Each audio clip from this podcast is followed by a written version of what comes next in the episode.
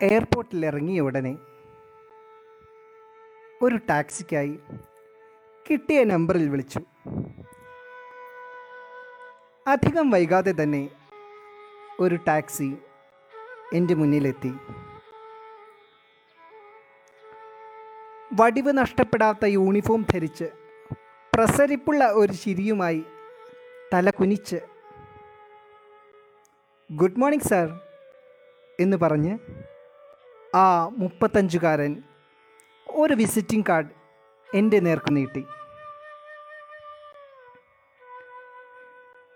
എന്റെ ലഗേജുകൾ ഡിക്കിയിലേക്ക് കയറ്റുന്നതിനിടയിൽ അയാൾ തന്ന ആ കാർഡിലെ വാക്കുകൾ ഞാൻ വായിച്ചു. വേഗത്തിലും സുരക്ഷിതമായും സുഖപ്രദമായും നിങ്ങളെ ലക്ഷ്യസ്ഥാനത്തെത്തിക്കേണ്ടത് എന്റെ ചുമതലയാണ്. കാർഡിന്റെ അടിയിലായി പേരും നമ്പറും ഇമെയിലും എല്ലാമുണ്ട്. അയാളുടെ പ്രകാശം പരത്തുന്ന ചിരിയും മാന്യമായ പെരുമാറ്റവും ആരും ശ്രദ്ധിക്കും. സർ മുന്നിലാണോ പിന്നിലാണോ കയറുന്നത്? ഡിക്കി അടച്ചു വന്ന് അയാൾ തിരക്കി. മുന്നിലാകാമെന്ന് ഞാൻ പറഞ്ഞപ്പോൾ അയാൾ ഡോർ തുറന്ന് ആദരവോടെ നിന്നു. ഞാൻ മുൻപിൽ കയറിയിരുന്നപ്പോൾ അതിശബ്ദമില്ലാതെ അയാൾ ഡോർ അടച്ചു. ഞാൻ കാറിന്റെ ഉൾവശമൊന്ന് നോക്കി. വൃത്തിയും വെടിപ്പുമുള്ള ഉൾവശം. അയാൾ തിരികെ സ്റ്റിയറിങ്ങിന് മുന്നിൽ വന്നിരുന്ന് സുഗന്ധം പരത്തുന്ന ഒരു എഡ്വേർഡ് റോസ് ഇരു കൈകളിലുമായി എടുത്ത് ഭയഭക്തി ബഹുമാനങ്ങളോടെ എനിക്ക് നേരെ നീട്ടിയത് എന്നെ അത്ഭുതപ്പെടുത്തി. ഞാനത് വാങ്ങി മണത്തു. സുഖിപ്പിക്കുന്ന ആ ഗന്ധം കാറ് നിറയുണ്ട്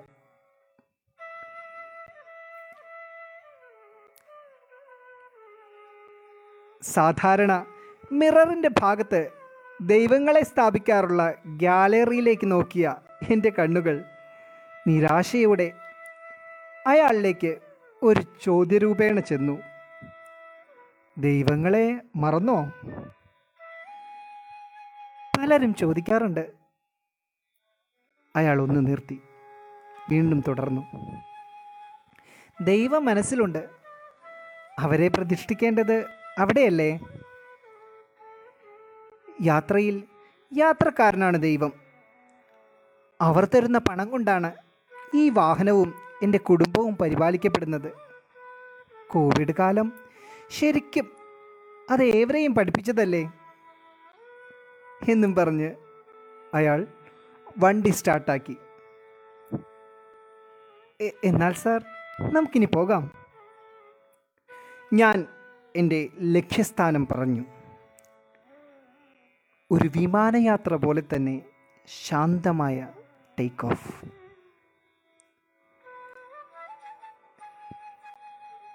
എ സി ഇത്രയും മതിയോ സാർ? മിനിറ്റുകൾ കഴിഞ്ഞപ്പോൾ അയാൾ സ്നേഹപുരസരം അന്വേഷിച്ചു. മതി. ഞാൻ തലയാട്ടി. സാർ ഞാൻ കൂടുതൽ സംസാരിച്ച് ബോറടിപ്പിക്കുന്നെങ്കിൽ ക്ഷമിക്കണം. It's okay. യാത്ര ലൈവ് ആകുന്നത് തന്നെയാണ് എനിക്കിഷ്ടം. അയാളെ നിരുത്സാഹപ്പെടുത്താതിരിക്കാൻ ഞാൻ പറഞ്ഞു.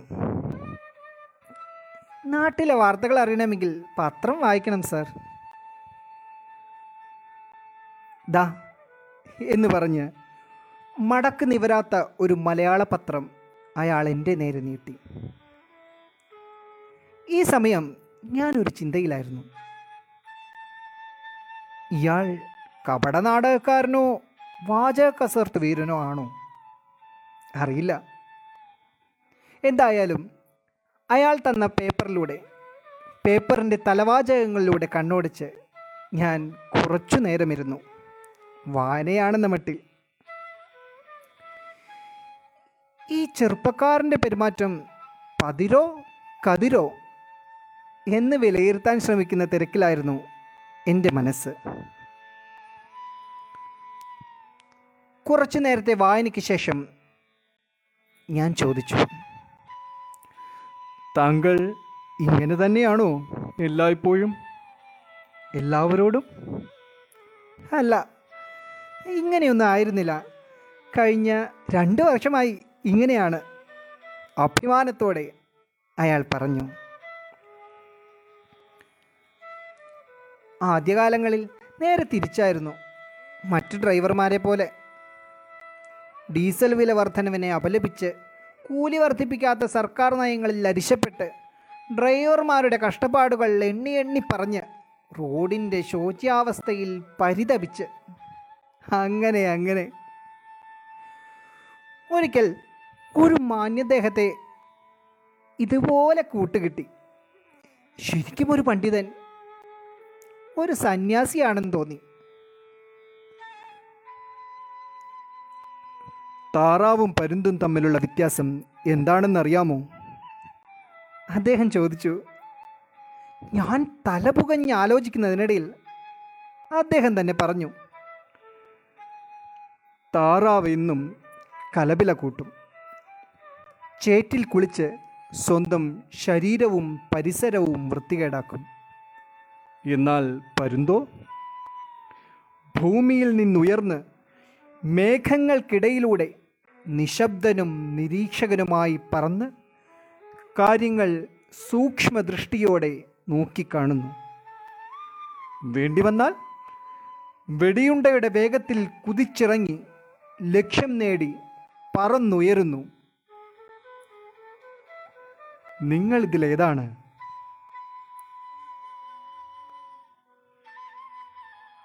അദ്ദേഹത്തിന്റെ ആ ചോദ്യം എന്റെ മനസ്സിൽ ശരവേഗത്തിൽ തറച്ചു കയറി.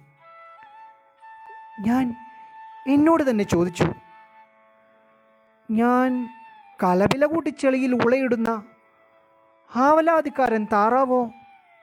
അതോ സൂക്ഷ്മദൃക്കും രാജകീയ പദവിയിൽ ഉന്നതിയിൽ വിലസുന്നവനുമായ പരുന്തോ?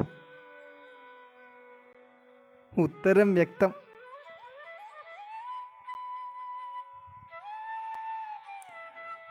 പരിദേവനങ്ങളുടെ നാറുന്ന ഭാണ്ഡക്കെട്ട് സ്ഥാനത്തും മസ്ഥാനത്തും മഴിച്ച് മറ്റുള്ളവരിലേക്ക് ചെളിയും ദുർഗന്ധവും കോരിച്ചെരിയുന്നവൻ തന്നെ ഞാൻ. ഞാൻ സ്വയം പറഞ്ഞു. പക്ഷേ അദ്ദേഹത്തിനോട് ഞാനത് പറഞ്ഞില്ല. മറുപടി കിട്ടാതായപ്പോൾ ആ മാന്യദ്ദേഹം പറഞ്ഞു. ഉണർന്നെണീക്കുമ്പോൾ പുതിയ കണ്ണുകൾ കിട്ടിയ കുരുടനെ പോലെ ചിരിക്കുന്ന മുഖവുമായി ഉണർന്ന് ചുറ്റും നോക്കിക്കണ്ടാസ്വദിക്കുക. ഹൃദ്യമായ ചിരി ഏതു പൂട്ടിയ പെട്ടിയും തുറക്കാവുന്ന മാന്ത്രിക ചാവിയാണ്. ഉയർന്ന് ചിന്തിക്കുക. ദിവസേന പുതുമകൾ സൃഷ്ടിക്കുക. ചേറ്റിൽ ചെന്ന് പെടാതിരിക്കുക. താറാവോ പരുന്തോ എന്ന് സ്വയം തീരുമാനിക്കുക. നന്മ ചെയ്യുക. നന്മയാകുക. നന്മയാണ് ഈശ്വരൻ. ഇതായിരുന്നു അദ്ദേഹത്തിന്റെ ഉപദേശം.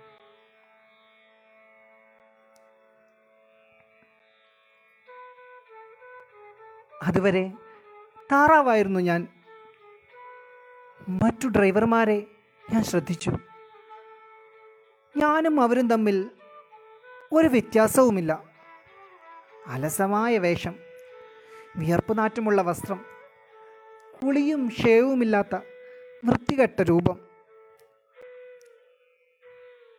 സൂര്യന് കീഴെയുള്ള എന്തിനേയും കൂട്ടം കൂടി നിന്ന് വിമർശിക്കുന്ന മാനസികാവസ്ഥ.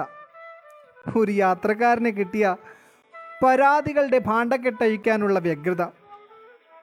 കൂലിക്കാര്യത്തിൽ ഏതറ്റം വരെ തരം താഴാനും മടിക്കാത്ത മനോഭാവം. പക്ഷേ വാക്കുകൾക്ക് മാന്ത്രിക ശക്തിയുണ്ടെന്ന് അന്ന് ഞാൻ ആദ്യമായി പഠിച്ചു. ആ ഒരു സുപ്രഭാതത്തിൽ ഞാൻ മാറി. മറ്റൊരു വ്യക്തിയായി. പുതിയ കണ്ണു കിട്ടിയ കുരുടനായി. പുതിയ കണ്ണുകൊണ്ട് കുടുംബിനിയെയും കുഞ്ഞിനെയും കണ്ടു. യാത്രക്കാരെ ദൈവത്തിന്റെ സ്ഥാനത്ത് കണ്ടു. ദൈവത്തെ മനസ്സിൽ പ്രതിഷ്ഠിച്ചു. ഏവരിലും നന്മ കണ്ടു. നന്മയാണ് ദൈവം എന്ന് പഠിച്ചു. നന്നായി ചിരിച്ചു. വാഹനത്തെ സ്വന്തം കുഞ്ഞിനെ പോലെ സ്നേഹിച്ചു. അങ്ങാടി വിമർശനങ്ങളോട് തുല്യം പറഞ്ഞു. തർക്കങ്ങൾക്കെല്ലാം വിരാമമിട്ടു. ആദ്യ യാത്രക്കാരനായി ദിവസേന ഒരു റോസാപ്പൂവും കരുതി. ഇന്ന് അങ്ങ് എന്റെ ആദ്യ അതിഥിയാണ്.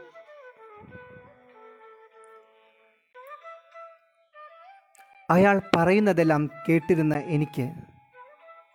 പതിരല്ല. കതിരാണയാൾ എന്ന് പതിയെ തോന്നിത്തുടങ്ങി. സാർ കുറേ ദൂരം നമ്മൾ യാത്ര ചെയ്തു. ഇനി ഒരു ചായ കുടിച്ചാലോ? ഞാൻ ശരി എന്ന് പറഞ്ഞു. അയാൾ വണ്ടി സ്ലോ ഡൗൺ ചെയ്ത് റോഡരികിൽ നിർത്തി. ഞാൻ ചുറ്റും നോക്കി. ഇവിടെ എവിടെയാണ് ഹോട്ടൽ? വിജനമായ ആ സ്ഥലം നോക്കി ഞാൻ ചോദിച്ചു. ഹോട്ടൽ എന്തിന്? ചായ കിട്ടിയാൽ പോരെ? അയാൾ പറഞ്ഞു. സൈഡിലെ ഹോൾഡറിൽ പിടിപ്പിച്ച ഒരു ഫ്ലാസ്ക് തുറന്ന് ഒരു കടലാസ് കപ്പിലും ഫ്ലാസ്കിന്റെ മൂടിയിലുമായി അരക്കപ്പ് വീതം ആവി പറക്കുന്ന കട്ടൻ ഒഴിച്ച് വലതു കൈയിലെ കൂടുതലുള്ള ചായ എന്റെ നേരെ നീട്ടി. സർ നല്ല ലെമൺ ടീ ആണ് ഇനിയുള്ള ഒരു മണിക്കൂർ ഫ്രഷ് ആയിരിക്കാൻ ഇവൻ അകത്തെത്തിയാൽ മതി. എന്റെ ഈ മാറ്റത്തിൽ ശ്രീമതിയുടെ സംഭാവനയാണിത്. നല്ല ഉശിരൻ സുലൈമാനി ഞാൻ ശരിക്കും ആസ്വദിച്ചു കുടിച്ചു.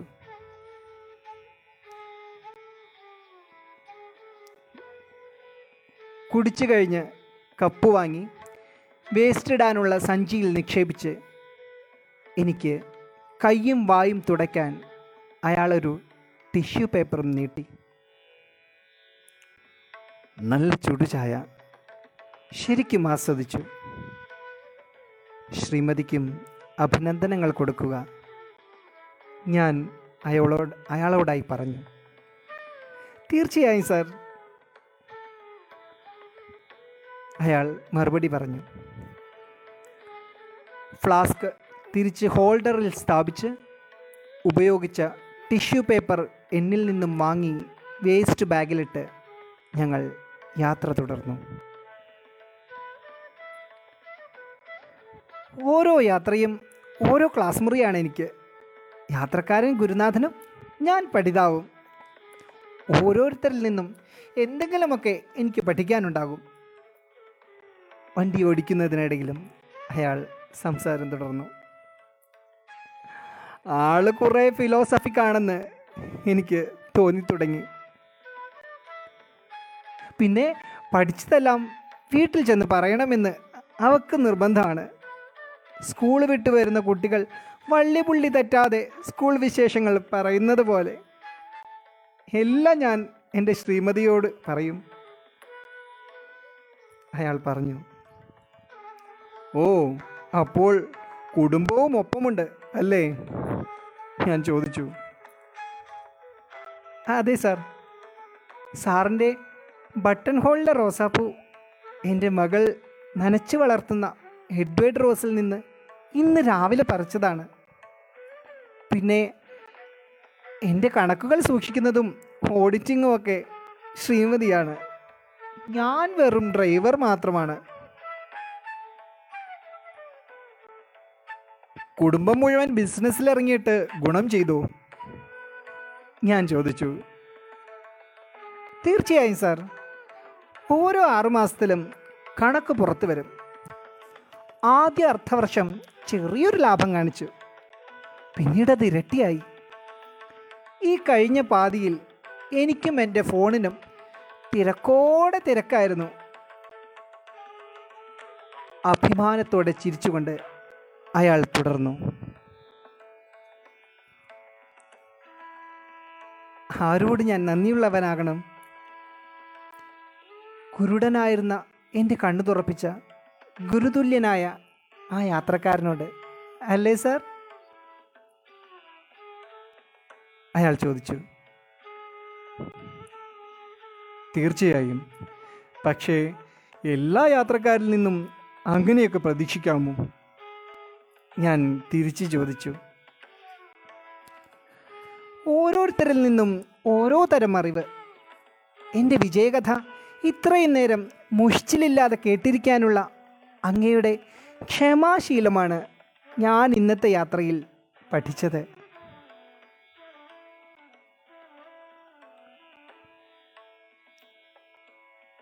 അയാൾ പറഞ്ഞത് കേട്ട് എന്റെ മനസ്സ് ആനന്ദം പൂണ്ടു.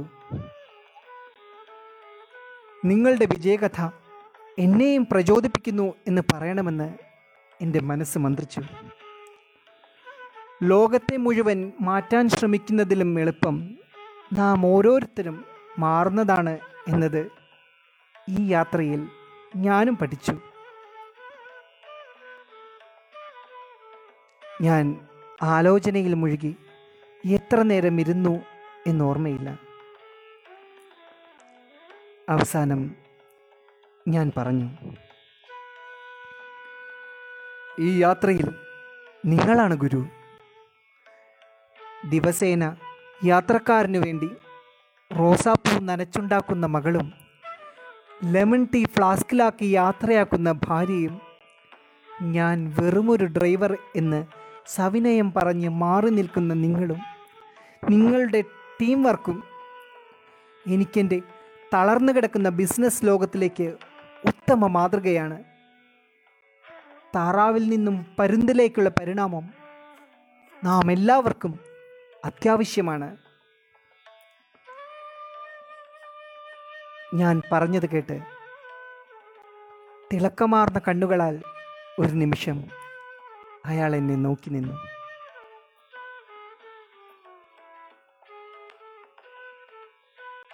ഞാൻ പുറത്തേക്ക് നോക്കി പറഞ്ഞു.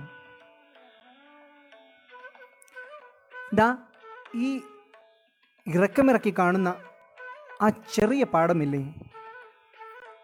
അത് കഴിഞ്ഞ് വലത്തെ വശത്തുള്ള രണ്ടാമത്തെ ഗേറ്റ്.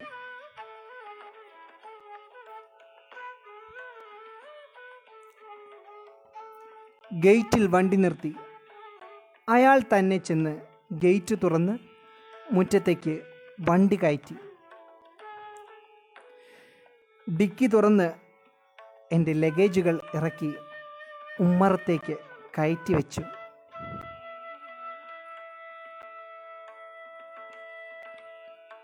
സമയം പോയതേ അറിഞ്ഞില്ല. ഞാൻ പറഞ്ഞു. ഞങ്ങൾ ഇരുവരും മുഖാമുഖം നോക്കി ചിരിച്ചു.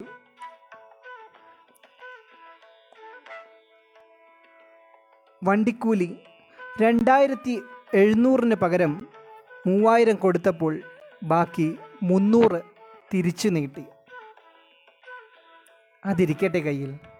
ഞാൻ ചിരിച്ചുകൊണ്ട് പറഞ്ഞു. കണക്കിൽപ്പെടാത്ത കൈ കയ്യിൽ പണം വന്നാൽ കണക്കെഴുത്തുകാരിയോട് നുണ പറയേണ്ടി വരും. അതുകൊണ്ട് എനിക്കിത് വേണ്ട. മുന്നൂറ് തിരിച്ചേൽപ്പിച്ച് നന്ദി പറഞ്ഞ് മങ്ങാത്ത ചിരിയുമായി അയാൾ വണ്ടിയിൽ കയറി ഡോറടച്ചപ്പോൾ അതിലൊട്ടിച്ചിരുന്ന സ്റ്റിക്കർ എന്റെ ദൃഷ്ടിയിൽപ്പെട്ടു.